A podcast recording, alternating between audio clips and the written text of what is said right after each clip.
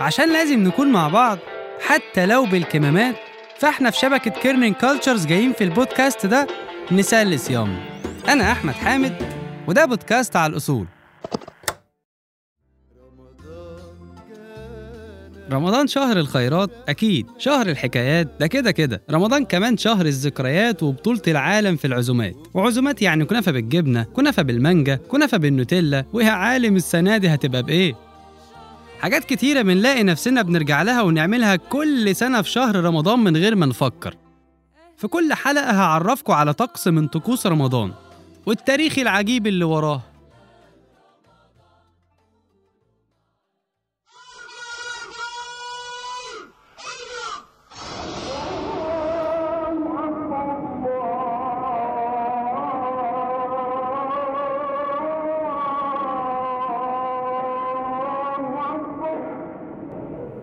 النهارده جايين نتكلم عن طقس جديد من أهم طقوس رمضان. ولو أنت بتسمع الحلقة دي قبل الفطار فهو بالنسبة لك لحظة الفرج. لحظة إعلان كسر صيامك وإنك ممكن تبتدي أكل يا بطل. وبالرغم من وجود كذا حدوتة عن أصل مدفع رمضان إلا إن المصادر كلها اتفقت على إنه بدأ من القاهرة.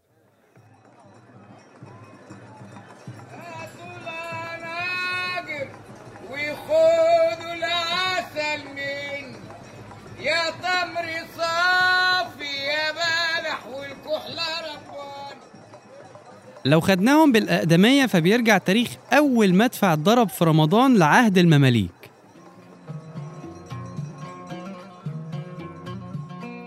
وتحديدا في فترة حكم السلطان الظاهر سيف الدين خشقدم لمصر واللي فترة حكمه لمصر ما عدتش السبع سنين. وبتبدأ الحكاية إنه في مرة جاله مدفع هدية من والي صديقه. وصديقنا خشقدم راسه ألف سيف إنه يجرب المدفع أول ما وصل. فعمر يا ابني انت وهو واضرب كده وسمعني صوته.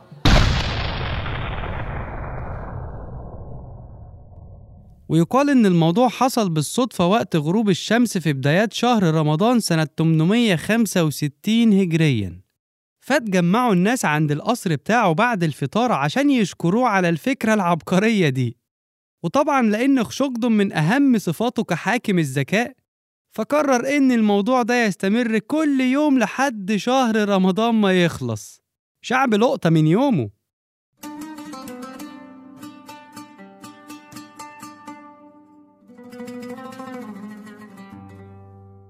أما القصة التانية فبترجع لمحمد علي باشا واللي بدأ حكم مصر سنة 1805 ميلادياً.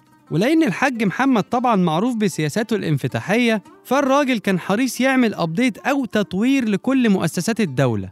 وطبعا من أهم مؤسسات الدولة إن لم يكن هو الدولة أساسا الجيش.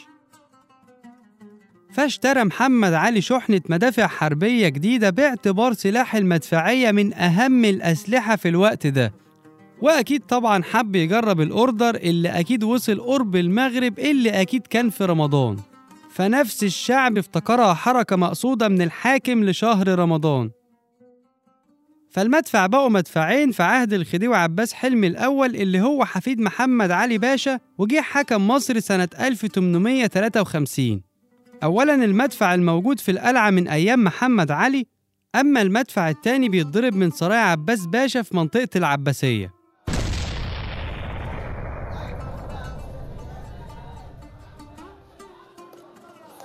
وفي الوقت اللي كانت الزيادة السكانية فيه بتكتر في القاهرة ابتدى يظهر جيل جديد من المدافع الفيشنج واللي بدأ بيها العمل في القاهرة من سنة 1859 وفضل المدفع يستخدم بعدها العدد من السنين واتسحلت الدولة في حروبها.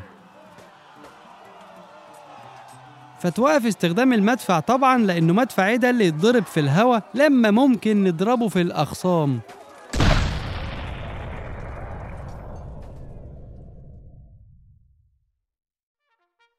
فجه الخديوي إسماعيل باشا عشان يحكم البلد سنة 1863 وعهد إسماعيل طبعا كان معروف بالإصلاحات الضمنية والشكلية زائد إن ربنا رزقه ببنته الأميرة فاطمة إسماعيل واللي اشتهرت بحبها للفن والثقافة وعمل الخير. وده اللي خلى مجموعة من الأعيان وكبارات البلد إنهم يطلبوا زيارتها عشان تتوسط عند بابا إنه يرجع ظاهرة مدفع رمضان تاني من جديد. وبابا أكيد مش هيرفض. فرجع مدفع رمضان يتضرب تاني من قلعة صلاح الدين واللي على أساسه تسمى المدفع ده بمدفع الحاجة فاطمة. لا وكمان حطوا مدفعين زيادة في القلعة والعباسية عشان لو حصل عطل مفاجئ للأساسي. وتوزع أكتر من مدفع تاني في أماكن زي محافظة حلوان ومن بعدها مصر الجديدة. وكانت المدافع بتخرج مع أول يوم رمضان بأجواء معينة كده زي إنه تخرج على عربيات بتجرها الحصنة لحد ما ترجع آخر يوم على مخازن السلاح في القلعة.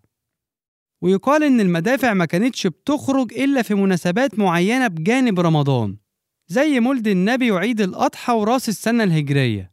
والمدافع ما خرجتش بس لأحياء القاهرة.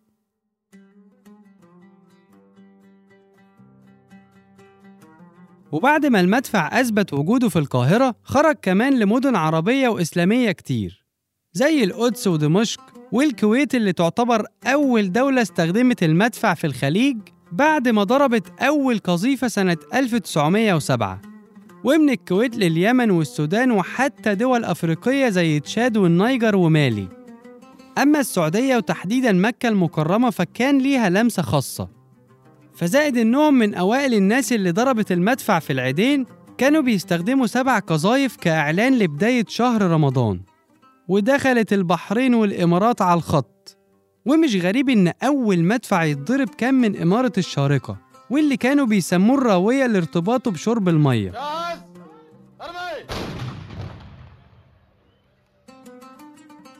وبالرغم من إن المدفع فضل ينتشر في كل مكان بره مصر إلا إنه توقف استخدام كل المدافع بسبب ظروف البلد الاقتصادية وعوامل تانية.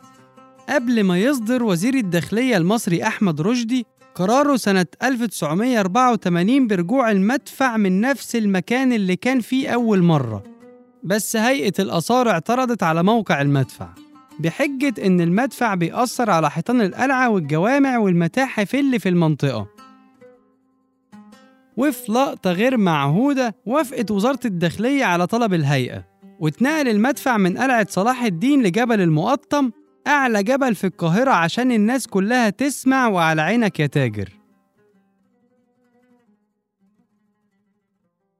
واتنقلت العادة دي لأغلب محافظات مصر بعدها.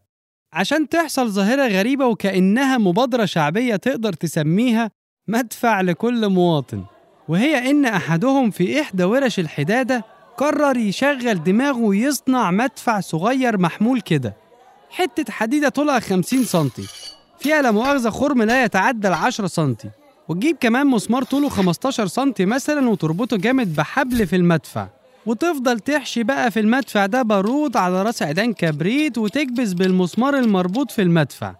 تحشي وتكبس وتكبس وتحشي لحد ما تيجي ساعة الصفر اللي انت مستنيها انت وتلاتين من صحاب الحتة.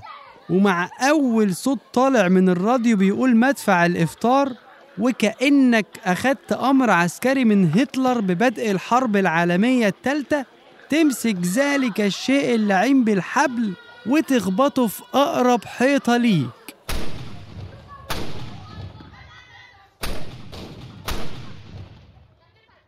نسيت أقولك إنك هتفقد أعز ما تملك في هذه اللحظة ودنك وسواء مدفع رمضان بدأ بالصدفة أو لأ بدأ مع خشقدم أو الحاج محمد علي هيكمل ولا هيحل محله الصواريخ الصيني أو حتى مدفع الراديو والتلفزيون إلا إنه هيفضل من أمتع الذكريات اللي صنعها الإنسان. وسبحان من خلى صوت قذيفة المدفع تبقى رمز من رموز رمضان. نتمنى يا رب تكونوا اتبسطتوا واستنونا الحلقة الجاية ومشوار جديد لبلد عربي جديد. الحلقة دي من إعداد وتصميم صوتي أحمد حامد ساهم في الكتابة محمد يحيى تحرير نادين شاكر تدقيق حقايق لينا الديب دعم تحريري شهد بن عودة وهبة عفيفي إشراف صوتي محمد خريزات ومكساج بول ألوف غنى وعزف الموسيقى لعمر كروان وأغنية رمضان جانا الفابريكا باند للمسرح الغنائي. وكان معاكم على الحديدة أنا أحمد حامد. والبودكاست من إنتاج شبكة Kerning Cultures